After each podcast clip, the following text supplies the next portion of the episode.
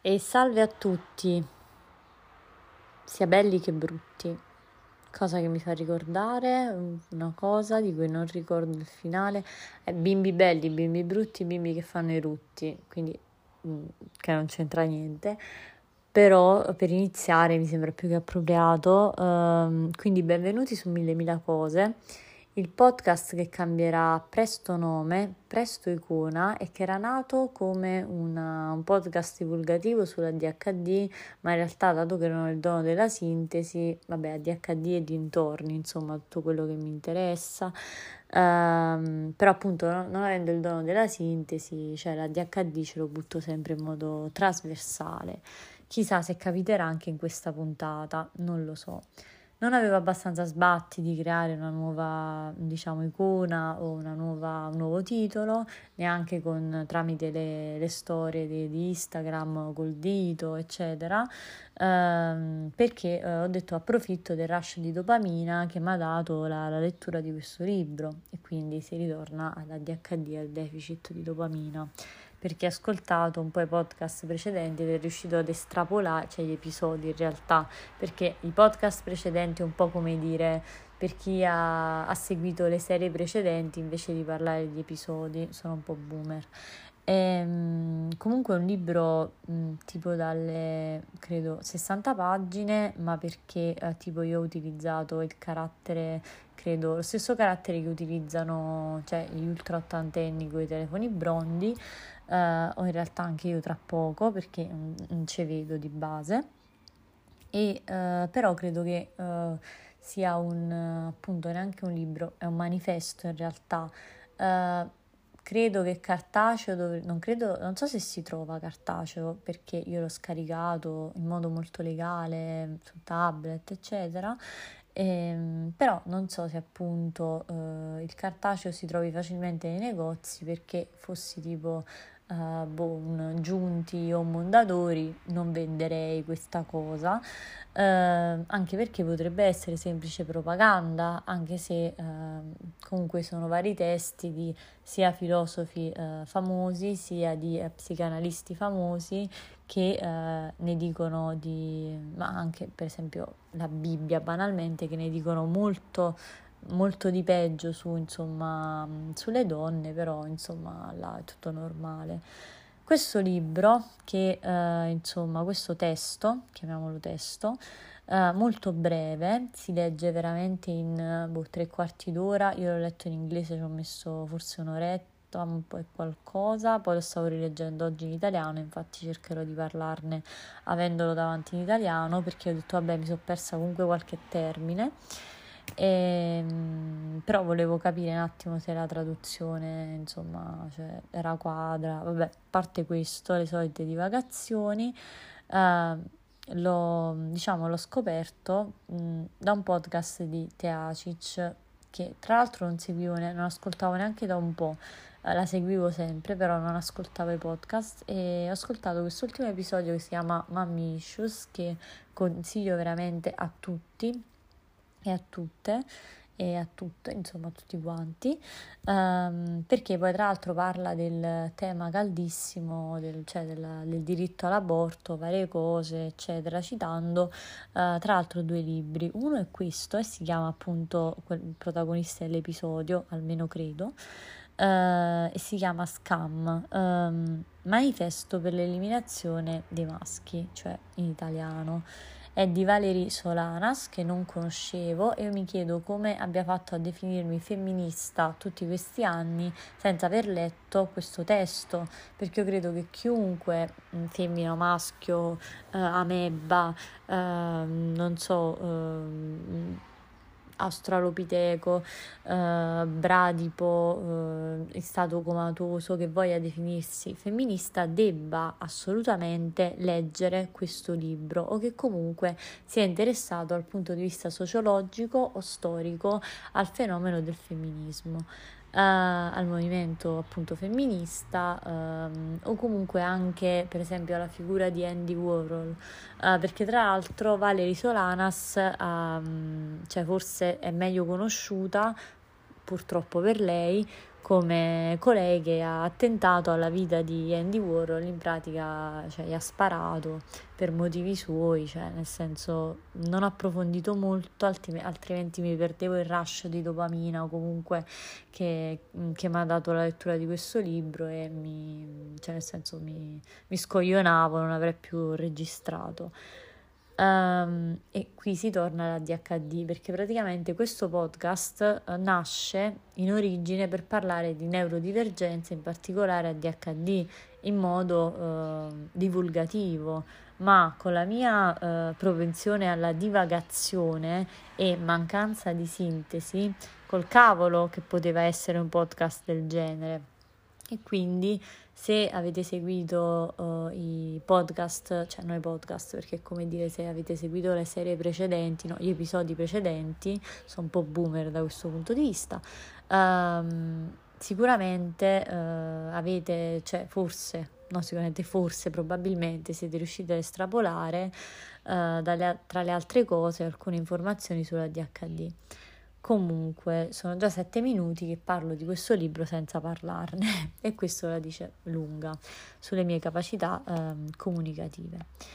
E, ehm, secondo me è un libro imprescindibile perché è mh, mm, quei libri mh, mm, che, mo- cioè quei libri, quei testi che mostrano l'assurdità eh, della, della, vita, cioè del, delle cose della vita che, a cui sei comunque costretto, no? Che sei costretto a vivere uh, e che però dimentichi quanto siano in realtà assurde. Io credo che chi ha scritto The Handmaid's Tale, Tales, Tale, non so, la mia pronuncia molto, molto, molto accurata inglese, uh, abbia praticamente uh, cioè, attinto anche da, da, questo libro. Comunque io avevo letto un, diciamo, in adolescenza una raccolta di romanzi di fantascienza in cui c'era un, ehm, praticamente un, un racconto in cui si prospettava un, un mondo in cui ehm, diciamo alla gerarchia ci fossero le donne, quindi diciamo una società di stampo matriarcale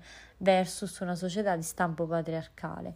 E, e quindi vabbè la morale di questa storia di fantascienza, non mi ricordo neanche di chi era, eh, è che mh, né mh, l'una né l'altra andavano bene, cioè, però comunque viviamo in una società di stampo patriarcale, quindi alla fine, cioè, perché scrivere anche un racconto di fantascienza evidenziando che uh, quella di stampo matriarcale non va bene, non lo so, lo chiederò all'autore probabilmente uh, quando farò una seduta spiritica o non so se è morto, corna facendo, comunque in qualche modo dovrò raggiungerlo e chiederglielo. Quindi uh, Valerie Solanas cosa ci dice in questo scam che ho trovato? Praticamente mh, mm, c'è un testo base, sono proprio allibita uh, di non averlo letto prima. Mm, cioè questo testo credo che nasca dallo schifo per gli esseri umani di sesso maschile. E, e, forse aveva ragione perché da come ho capito non ho approfondito molto ma eh, ha avuto una vita eh, boh, abbastanza travagliata. Anche i rapporti con Andy Warhol abbastanza travagliati. In pratica lui aveva un po' stronzeggiato eh, credo dal punto di vista professionale con lei. Lei tra l'altro se non sbaglio era psichiatra boh Uh, oppure psych in, uh, in, inglese significa psicotica, non lo so perché la, la, prefazione l'ho letta proprio a caso, non sono solita leggere le prefazioni dei libri, le, le, leggo dopo ed era scritta in inglese, quindi ho letto giusto un po', un po di cose a caso. Comunque uh, è un testo molto, diciamo, estremo che va preso molto con le pinze, cioè per dire ho letto pochi, mm, cioè una settimana fa avevo iniziato a leggere un libro, c'è cioè un libro, un trattato di eh, de Tocqueville sulla um, democrazia americana e mi ero sorpresa di quanto fosse non solo inattuale, ma di quanto tutto quello che dicesse, seppur calato nel suo tempo, fosse uh, molto ingenuo. Però poi ehm, ecco, mi sono resa conto, continuando a leggerlo, che eh, questi libri vanno presi, cioè soprattutto i saggi che vengono scritti in una certa epoca eh, e mh, diciamo da determinate persone eh, devono essere assolutamente calati nel contesto in cui vengono scritti. Uh, devono essere anche, diciamo, cioè si deve anche tenere presente bene l'autore, uh, il proposito con cui, con cui l'ha scritto, perché non è un romanzo banalmente, cioè un saggio, e uh, in questo caso un manifesto, e, uh, e quindi anche il target di riferimento, comunque lo scopo. E quindi volendo fare un parallelismo molto a caso, uh, iniziamo a parlare di Valerie Solanas e di Scam. Uh, praticamente uh, qual è il messaggio chiave di questo libro? Che uh, i maschi devono morire tutti male e devono morire tutti male perché sono la causa di tutti i mali del mondo, dalla guerra alle malattie, alla mancanza del, diciamo, del, al, al mancato uh, progresso tecnologico, un po' tutto. Adesso lo rivediamo insieme molto velocemente perché mi ero comunque molto velocemente un cavolo quando, quando parlo io, però mi ero comunque segnata delle, delle cose. Uh, già l'incipit è questo. In questa società, lo leggo in italiano, così, vabbè, anche perché la mia pronuncia è inglese, non so quanto possa essere comprensibile o comunque quanto un'altra persona possa seguire l'inglese anche se in italiano è ancora più inquietante perché di solito, come accade per i lyrics delle canzoni eh, in inglese, sono magari lyrics banali che però in inglese, cioè in un'altra lingua che non è la tua lingua, eh, diciamo, base, la tua prima lingua, assumono, cioè sembrano, assumono un altro significato, cioè comunque un'altra, sembrano più fighi, eh, li romanticizzi, eccetera. Um, e invece quando poi leggi le stesse cose in italiano sono un po' tanto creepy e infatti il libro, il testo si apre così.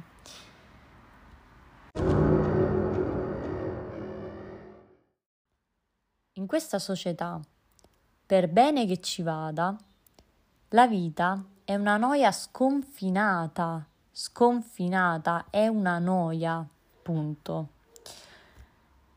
E già qui capiamo che la nostra Valerie si era altamente rotta di cavolo. E un po' la capisco, non so a che età lo abbia scritto, comunque risale al 1967, tra l'altro se l'è autopubblicato poco prima che sparasse Andy Warhol, quindi magari aveva avuto, boh, credo, abbastanza esperienze col genere maschile, esperienze negative, tale da essersi rotta eh, la, la bega perché davvero io posso capirla, cioè posso capirla perché eh, diciamo che capita a fagiolo in un momento della mia vita in cui anch'io ho avuto abbastanza esperienze col genere maschile da essermi rotta altamente, per cui ed aver perso qualsiasi speranza di sorta. Questo perché mh, raramente eh, trovo, eh, non per fare discriminazione ok, però eh, gli uomini, comunque ragazzi, eh, mh, diciamo molto divertenti, forse è un problema mio, alti standard, non so, sono di base, sono un clown. Vabbè, comunque procede, nel senso non ho mh, difficoltà a capire come è nata questa cosa. Potrebbe anche benissimo essere tutto il libro Ehm, un, cioè potrebbe essere stato scritto da una tipa che è stata appena mollata, non è il caso di Valerie ovviamente, però uh, una tipa molto rancorosa potrebbe averlo scritto, probabilmente io, oppure io durante le mestruazioni, mi ci ritrovo molto. Allora, quindi prosegue. In questa società nulla, assolutamente nulla, riguarda le donne e non potrei essere più d'accordo, nel senso nulla di rilevante ci riguarda, ovviamente. E se ci riguarda, ci riguarda eh, male, non parità di genere, eccetera, non voglio attaccare il pippone, però.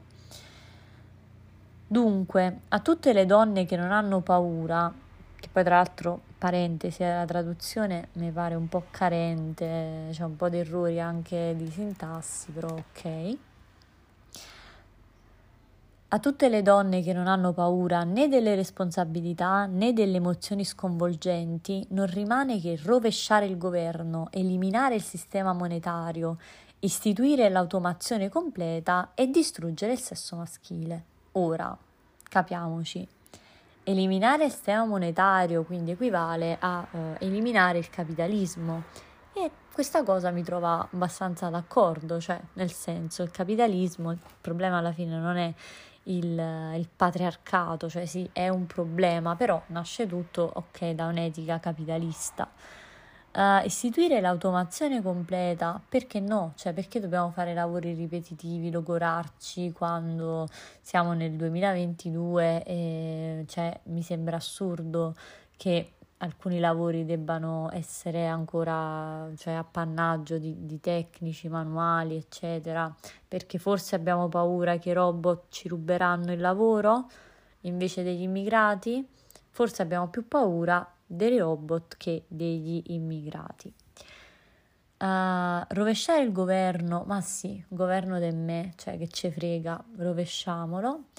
Distruggere il sesso maschile, beh, diciamo che Valerie forse si è spinta un po' troppo in là, però eh, comunque spiega molto bene le sue ragioni.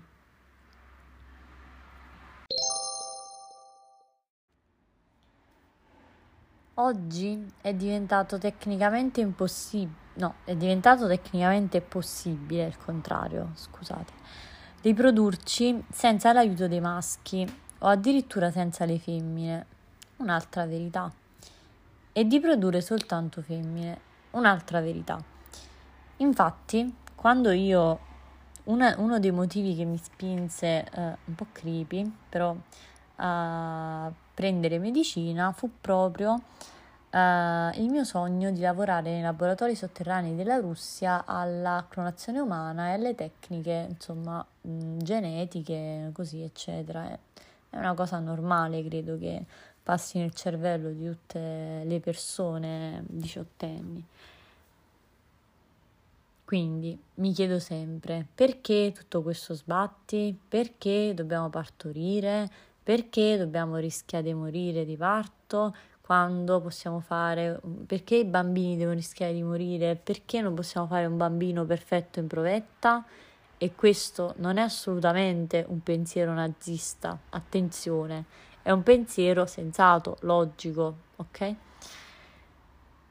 Bisogna cominciare subito a farlo. Il maschio è un incidente biologico, il gene X maschio è un gene X femmina incompleto, cioè una serie incompleta di cromosomi.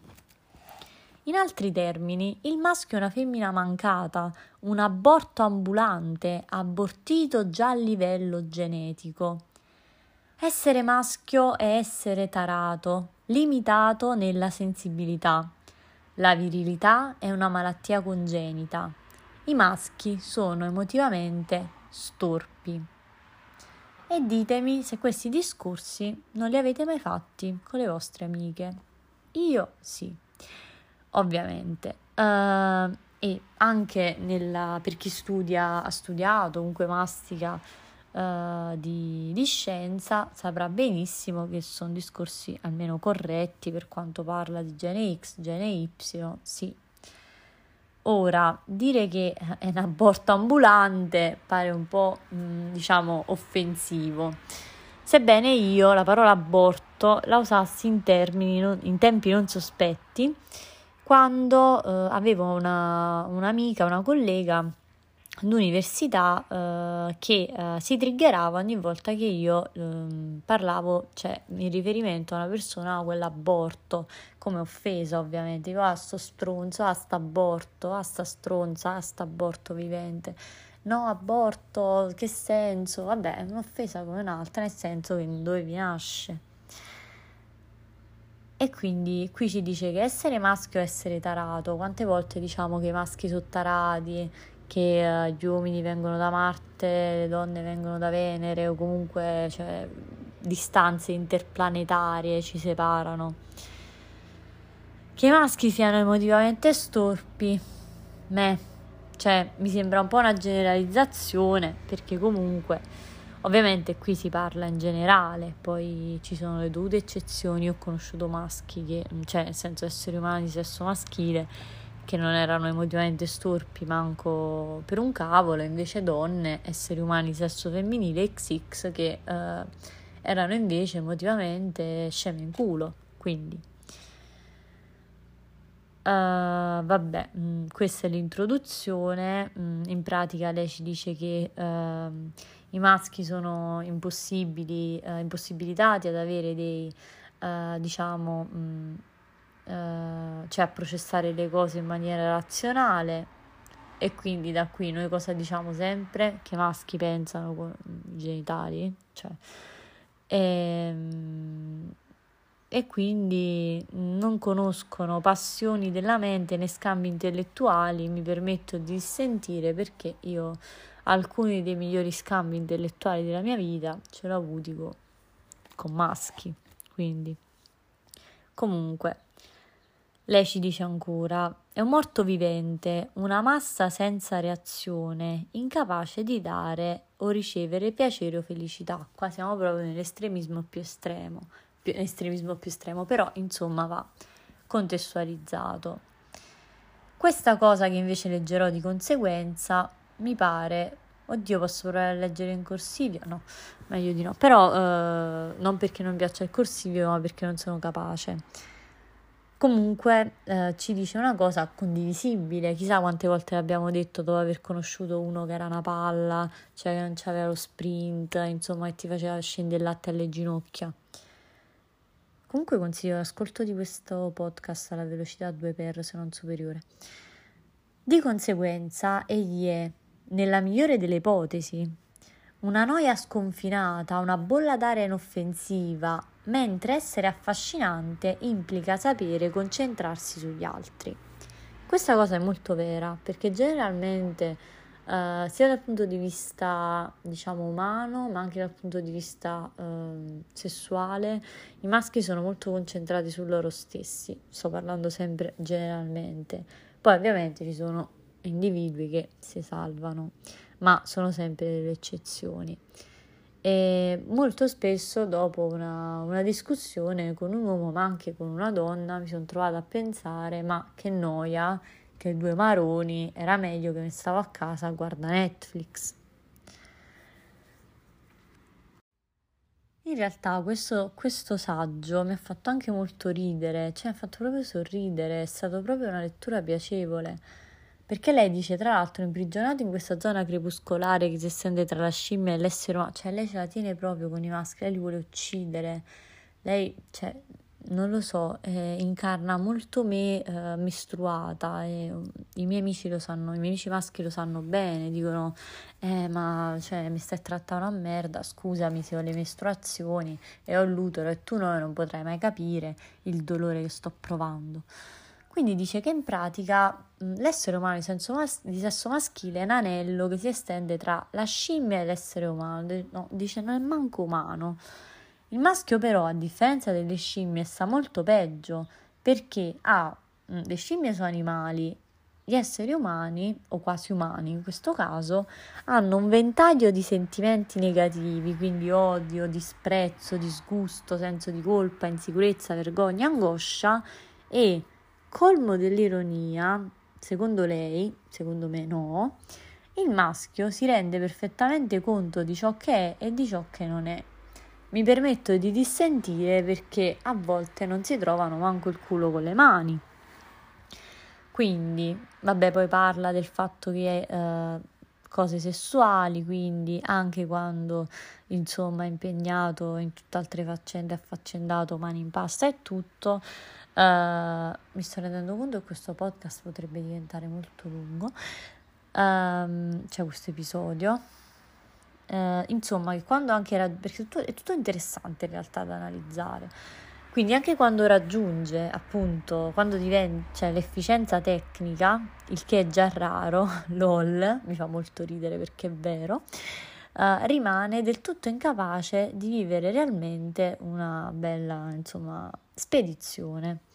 Uh, c'è un'insicurezza, bla bla bla. E quindi dice, alla fine non è che trae tutto questo vantaggio, tutto questo piacere e quindi allora perché scopa? Uh, boh, perché c'ha, uh, secondo lei, questa, insomma, questo, questa competizione che deve vincere questo primato, uh, insomma, e, e, questo è molto vero anche nella mia esperienza, e che quindi non, cioè, non è che si cura tanto del, dell'esperienza sessuale in sé. comunque, prosegue. Chiamare l'uomo una bestia sarebbe fin troppo lusinghiero cioè, quando tu dici è un cane, è un porco, ma perché? Che t'hanno fatto i cani e i maiali? È una macchina, un vibratore su due piedi. In inglese usa il termine dildo. Si dice che gli uomini usano le donne, ma le usano per cosa? Non certo per il piacere. Qui potrei essere d'accordo. Quindi in pratica ehm, il maschio però, eh, pure se eh, cioè è pieno di insicurezze, angosce, uh, sensi di colpa, vergogna, il che è vero perché ho conosciuto, cioè ho sempre visto che i maschi sono molto meno, questo generalmente, solidi delle, delle donne, cioè tipo rispetto alle mie amiche, un mio amico maschio uh, più si lascia battere per cretinate, va in depressione per una cazzatella eh, o cose del genere. Probabilmente proprio perché non sanguina ogni mese. Probabile. Uh, però dice, nonostante tutti questi problemi di insicurezze, di cose così, uh, il maschio resta ossessionato dalla scopata Testuali parole: È disposto ad attraversare a nuoto un mare di merda, a passare a guado un chilometro di vomito che gli arrivi all'altezza del naso, pur... ma forse è legale quello che sto facendo perché sembra quasi la lettura di un audiolibro. Vabbè. Um, però è tutto, è tutto simpatico, è tutto interessante, cioè non simpatico, cioè fa ridere ma fa anche riflettere. Comunque a passare a guado un chilometro bla bla che gli arriva all'altezza del naso pur di essere sicuro che sull'altra sponda lo aspetta una bip. Uh, sostituirò le parolacce col termine gattino come faceva Matteo Fumagalli nei suoi video quando recensiva uh, libri trash, Matteo Fumagalli La mia vita, uh, i libri trash che recensi, quelle recensioni sulla la vita mia proprio. e comunque quando incontra una gattina ben disposta nei suoi confronti. È capace addirittura di gattinare una donna che disprezza. È disposto anche a pagare. Perché? La risposta non è nell'alleviare la tensione fisica. Qui proprio lei sgrava, sgrava pesantemente e siccome scopa anche bambini e cadaveri, non si può trattare di soddisfazione dell'io. Beh, pedofilia e necrofilia fanno parte delle parafilie. Lei poi, se è psichiatra, non ho capito se è psichiatra o se è psicotica o se è entrambe. Uh, io direi che sono molto rotta di cazzo, cioè io leggo proprio quello che scrive e penso sì, Amio, cioè hai ragione, anche io lo scriverei, cioè hai proprio ragione. Uh, comunque direi che è più una questione di parafilie.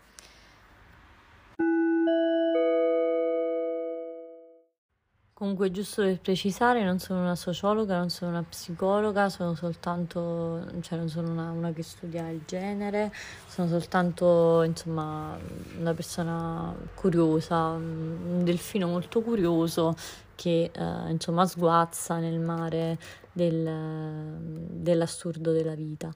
Quindi, mh, mm, allora, prosegue con un concetto che secondo me non è sbagliato Oddio, spero che nessuno mi ascolti questo podcast, oppure sì, cioè in realtà l'ho consigliato anche a esseri umani di sesso maschile, che però pensavo ovviamente non il podcast ma il, il libro, che pensavo avessero una insomma, capacità di critica tale per capirlo, poi si sa.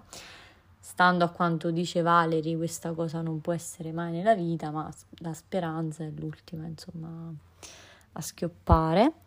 Quindi ci dice, il maschio è psichi- psichicamente passivo. E su questo posso essere d'accordo. Perché?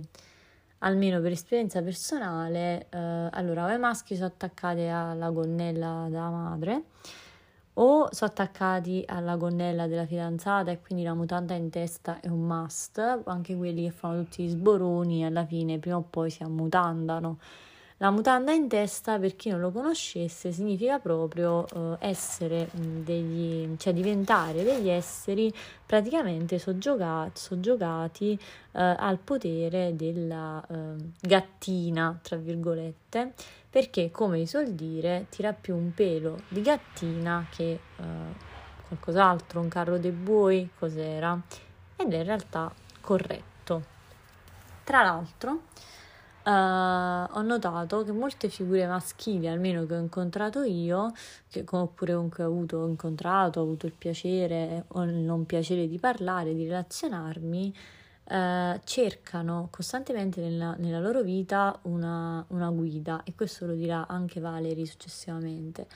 Uh, in pratica hanno bisogno di qualcuno che um, cioè hanno bisogno, si sentono più a loro agio con qualcuno che gli dica come vestirsi, cosa fare, uh, cioè se trovano in una donna uh, queste cose che poi sono appunto una sostituzione della, della loro madre, nel senso che vivono meglio, cioè si sentono appagati, si sentono sereni e, e quindi vanno, possono andare a lavorare senza farsi troppe pippe mentali esistenziali.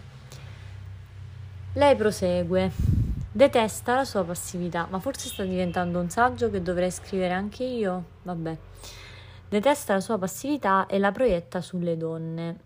Questa cosa un po' è vera, perché lei prosegue, definisce poi il maschio come attivo, cioè lo stesso maschio, e si mette a dimostrarlo, dimostra, dimostra che è un uomo.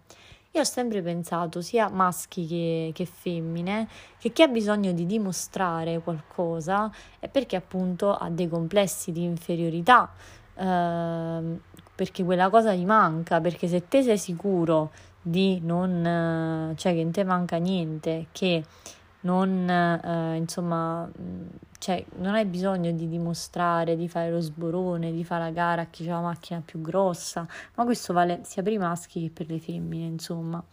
E quindi le persone che, appunto, per esempio, ho avuto esperienza con i miei colleghi che per un 30 o un 30 dell'università facevano finire il mondo, questo perché avevano bisogno di dimostrare di essere intelligenti e utilizzavano il mezzo, eh, diciamo, accademico per farlo quando alla fine intelligenza è tutt'altro e eh, l'università cioè, non è che un mero esamificio in cui i voti sono totalmente casuali. Uh, e comunque mh, mm, non è che uh, assumi, almeno ai miei occhi, più valore mh, mm, o più capacità se prendi 30 anziché 28, anziché 21 che vieni bocciato, anzi mi fai solo più eh, pensare che eh, appunto tu abbia dei, dei, forti complessi. Forse nella tua vita boh, non sei stato sufficientemente boh, lodato, cose del genere, ti senti mh, mm, diciamo in difetto rispetto agli altri. Quindi sta diventando praticamente un racconto delle mie esperienze con l'altro sesso. Uh, quindi, mh, mm, per dimostrare che è uomo, ovviamente il mezzo prediletto qui dice che è la spedizione. Spedizione means gattinare. Uh, dato che si tratta di dimostrare il falso, lol, deve ogni volta dimostrarlo da capo. Gattinare diventa un tentativo disperato e convulso di dimostrare che non è passivo, che non è donna, mentre è veramente passivo e desidera veramente essere donna. Vabbè, quindi lei ci diceva che appunto uno dei punti cardine della, di questo manifesto è che il maschio uh, fa tutto quello che fa, uh, inguaia il mondo, guerre, cazzi e mazzi vari perché uh, vuole raggiungere quella competizione completezza che ha l'essere umano di sesso femminile alla quale aspira e che non raggiungerà mai dato che è una femmina abortita, è un aborto praticamente.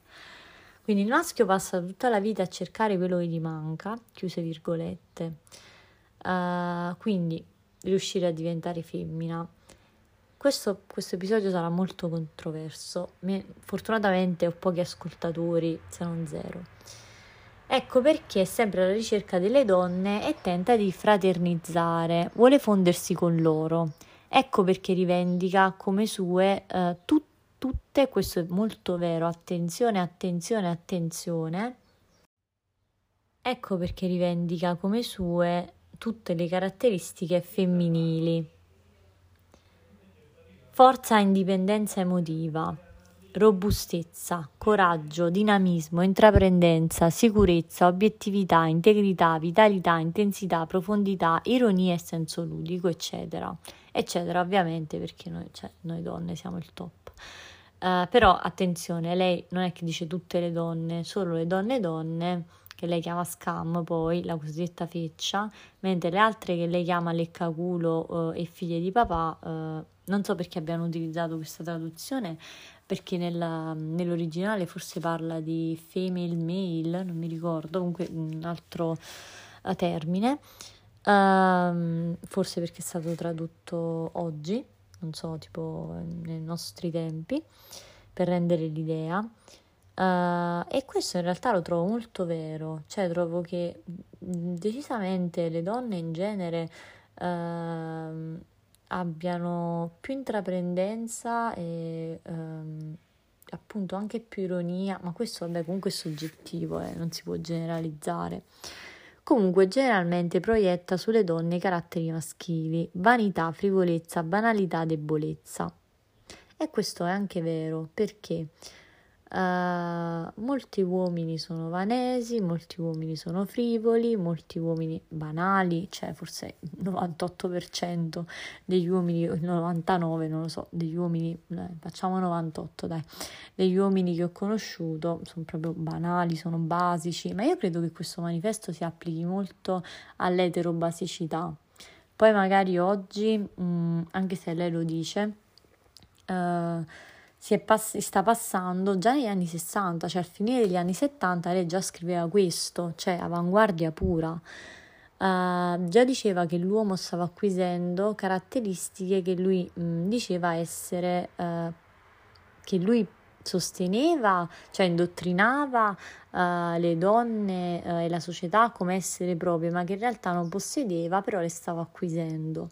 Uh, e questo perché stava avvicinando sempre di più, uh, lei parla di frocizzazione, anche se oggi sarebbe uh, oddio io odio poi dover snaturare un testo per essere politically correct, ma uh, insomma lei parlava appunto di questo processo di avvicinamento dell'uomo appunto all'ideale di donna tramite uh, appunto i, dra- ehm, come si dice, eh, i fenomeni del drag, quindi drag queen, in italiano mh, mm, tradotto come travestiti, fino a, a che ehm, fino appunto alla l'amputazione del genitale maschile, per cui uh, l'uomo così era, raggiungeva, pensava di raggiungere comunque uh, il, l'ideale femminile uh, e quindi eh, era soddisfatto, solo così poteva trovare soddisfazione. Comunque sì, oggi ci sono sicuramente, mm, secondo me, uh, il fatto che l'uomo sia più vanesio, sia più frivolo uh, e sia anche più debole grazie alla, mh, mm, diciamo, allo smantellamento un po' della mentalità della mascolinità tossica che ovviamente vige ancora, però uh, è meno tabù, quindi um, l'uomo può comunque mostrarsi fragile, eccetera è una cosa che in realtà si sta realizzando, però questo non significa che ci stiamo avvicinando a, diciamo, ad una femminilizzazione. Eh, anche perché appunto le, le, donne, come dice Valerie, non sono, cioè, diciamo, il fatto di essere vanesio, frivolo, banale e debole appartiene agli uomini ed è una cosa che gli uomini proiettano sulle donne.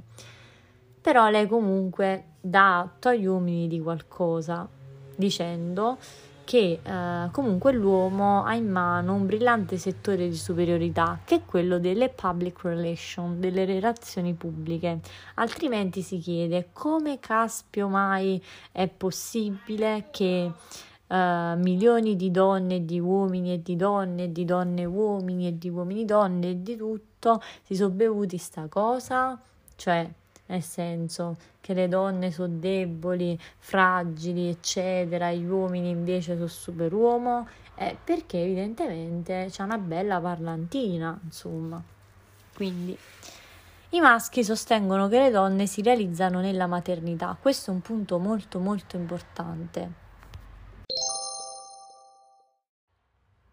I maschi sostengono che le donne si realizzano nella maternità. Difatti la sessualità da loro imposta riflette ciò che i maschi desidererebbero per loro se fossero femmine. Ora, è vero che questo libro è estremista, è vero che andando avanti è sempre peggio, cioè nel senso eh, dice proprio cose che uh, le, donne, do- le donne illuminate, tra virgolette, dovrebbero fare per uh, scardinare questa società maschile, per evitare che il mondo vada in malora, in rovina, per uh, favorire il progresso e che sono atti praticamente anarchici, oltre che anarchici e sovversivi sono anche omicidi, criminali, illegali. Uh, però uh, contiene molti punti mm, su cui mi trovo d'accordo e che non sono così fantascientifici o così estremi e assurdi come si pensa. Perciò secondo me è una lettura che va fatta Uh, nel senso non è una lettura per tutti, è una lettura per persone che riescono ad estrapolare, cioè cose che non, non è che dicono, oh, dice tutte queste cose, è una pazza, no. Uh, il fatto che i maschi uh, sostengono che le donne si realizzino nella, nella maternità non è solo una concezione maschile, ma è anche una concezione femminile per lo più. Proprio uh, ultimamente mi sono ritrovata a parlare con mie amiche di una um, tipa che aveva sgravato, cioè sgravato means uh, aveva partorito della nostra età e dicevamo sì ok c'è il fidanzato cioè c'è una relazione stabile una, uh, una entrata economica uh, così però cioè, tutta sta fatica poteva anche aspettare un attimo prima di sgravare cioè nel senso goditi un attimo la vita che poi dopo so cazzi ma so cazzi perché perché ovviamente anche poi la controparte vabbè la, la parte femminile ho avuto dei, dei feedback uh, non contrastanti comunque tutte più o meno concordavano che prima o poi nella vita si figlia. Però vabbè, queste sono cose personali, dipende dagli obiettivi che, che si ha. Uh, la, invece la controparte maschile mi, con cui mi è capitato di parlare, uh, anche in riferimento mh, proprio a, sia indirettamente che direttamente, eh, volevano praticamente ad un'età di quindi 30 anni più o meno ingravidare, cioè ingravidare, farsi una famiglia perché eh, dal loro punto di vista era segno comunque di eh, completezza, di andare avanti anche nella relazione, eccetera, o di sistemarsi, il famoso sistemarsi. Uh, perché uno dice ok lavoro, ok questo, ok quell'altro e adesso figlio eh, figli, però te eh, che, che, insomma, che contributo dai a questa filiazione? Praticamente potrei figliare letteralmente con le banche dello sperma, eh, perché non hai un utero, quindi non comunque eh, non è che ti sobbarchi il processo da gravidanza né fisicamente né psicologicamente, attenzione perché il rischio della gravidanza è anche depressione postparto e che slatentizzi parecchie cose. Um, e quindi il, io sto notando in generale che quando delle donne, delle ragazze, uh, parlo di ragazze perché per me sotto i 30 anni, siamo, circa 30 anni siamo ragazzi, cioè siamo giovani, e ormai i 30 sono i nuovi 20 e che caspio con tutte le, le tecniche moderne eccetera, vuoi di inseminazione, vuoi che non posso concepire anche a 40 anni? Boh, non so. Uh, eventualmente, cioè non è mai troppo tardi, mi congelo gli ovuli al massimo, comunque posso adottare, cioè ci sono varie tecniche, madri surrogate e quant'altro. Per i maschi queste cose sono fantascientifiche, giustamente perché loro dicono, ma io, cioè, nel senso è così facile fare un figlio, grazie al cavolo, non te devi, devi fare niente, letteralmente. Uh, e poi dopo, anche nel processo di paternità, io, come dice Teacic, anche io penso la stessa cosa, io potrei diventare genitore, soltanto, anche genitore biologico, soltanto se potessi fare il padre, perché il padre rispetto alla madre è un iter completamente diverso, eh, responsabilità diverse, eh, prima e dopo, ehm, eccetera.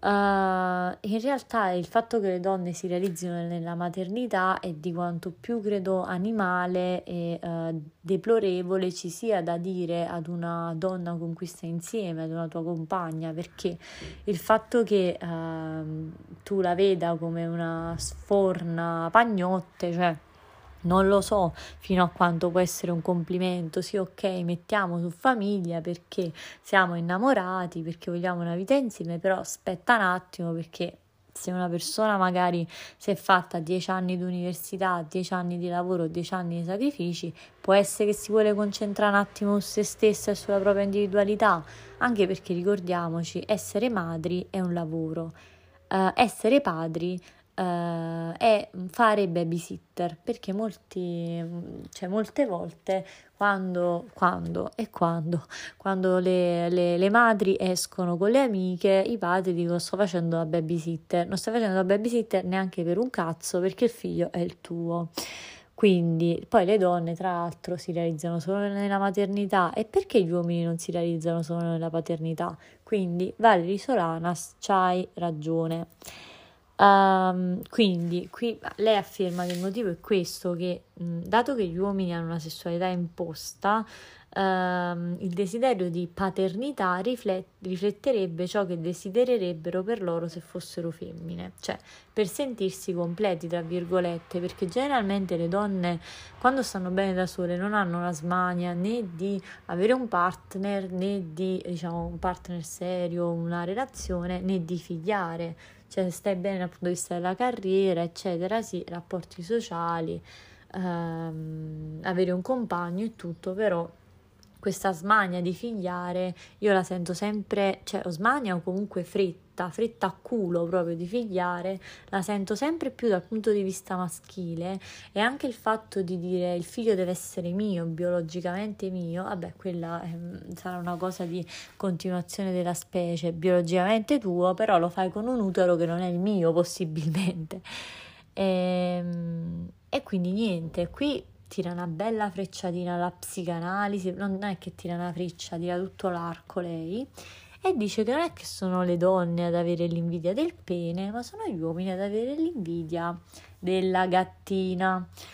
Uh, perché uh, e qui parla della frocizzazione uh, quando un uomo accetta la sua passività e si definisce donna Uh, cioè quando diventa, qui parla di travestito, nel testo inglese parlava di drag queen, drag in pratica, perde il desiderio di uh, appunto andare a mettere il biscotto in caldo e diciamo ehm, cioè, acquisisce insomma il suo ruolo di qua lo chiama vamp pederasta vabbè insomma è sufficiente. Quindi eh, diviene un eunuco e eh, insomma quindi finalmente una donna tra virgolette smette di cagare la minchia con figli figli figli figli figli ok?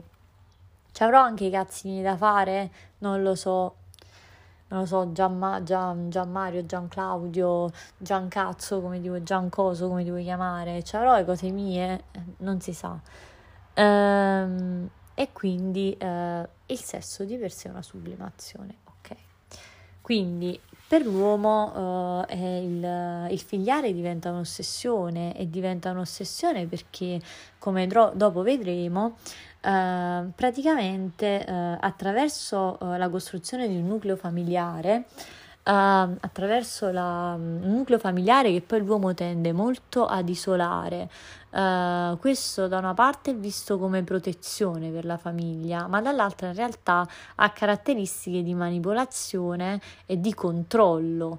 Uh, controllo che ha anche sui figli, infatti sulle figlie femmine, vabbè, sui figli maschi in pratica deve impedire il processo di frocizzazione, quindi i figli devono, sono cagati sotto dal padre padre devono dimostrare che non hanno un minimo di tendenza, altrimenti so cazzi. Um, questo stiamo parlando del 1967, ma molte cose oggi non sono cambiate purtroppo. E, ehm, oppure dal punto di vista delle figlie femmine c'è questo senso comunque di controllo della figlia brava, buona, eh, che so, la, figlia, la cosiddetta figlia di papà, leccaculo, eccetera, che poi nella sua vita andrà a ricercare una una sensazione del genere uh, di un partner controllante, un partner accudente, un partner appunto papà, tra virgolette, uh, con il primo stronco che capita a tiro. E quindi, eh, vabbè, mh, mm, insomma, poi il fatto di isolare un po' il nucleo familiare, perché poi non viviamo comunque in comunità, eh, ma viviamo in nuclei familiari isolati, dipende appunto dall'incapacità dell'uomo di eh, relazionarsi e avere rapporti sociali. Ripeto, questa è una generalizzazione che io trovo anche eh, coer- cioè coerente con la realtà, però no, questo non vale per tutti gli uomini, ci sono uomini mo- molto socievoli, cioè, nel senso l'ultima cosa che vogliono fare è isolarsi sulle montagne, come è giusto che sia. E, ehm, e, quindi niente, uh, in pratica lei Valerie ci dice che Valerie scusa se mi prendo sta confidenza di chiamarti per nome, ma mi pare che sto testo potevo partorire pure io e partorire, badunz.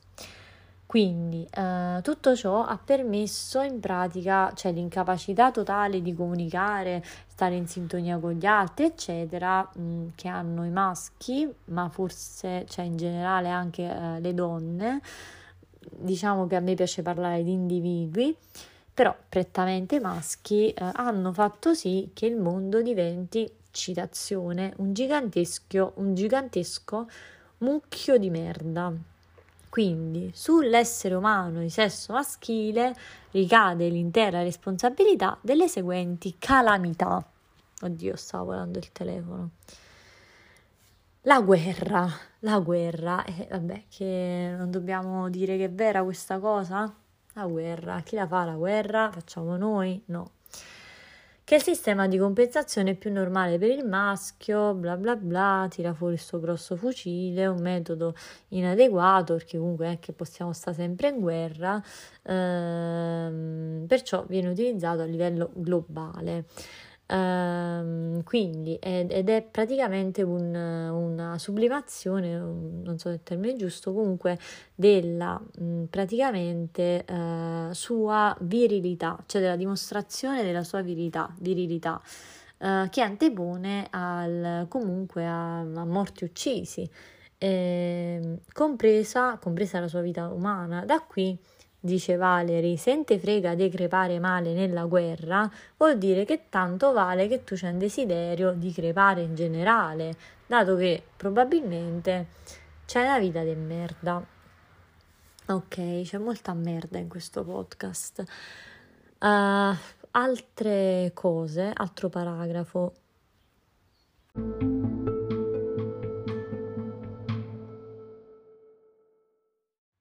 E vabbè, io direi per oggi di fermarmi perché altrimenti verrebbe un episodio di un'ora e devo ancora prendere dimestichezza col fatto di um, sfogliare un libro e commentarlo perché certo non posso leggerlo tutto, sarebbe non solo illegale uh, ma farebbe anche passare la voglia di leggerlo a chiunque, quindi vediamo un po' la seconda parte come articolarla, magari cercherò di farmi più, uh, più note perché comunque um, il podcast, eh, il podcast un'altra volta l'episodio è registrato a braccio, non mi preparo niente, mi piace una cosa, ne voglio parlare. Sono un essere umano semplice.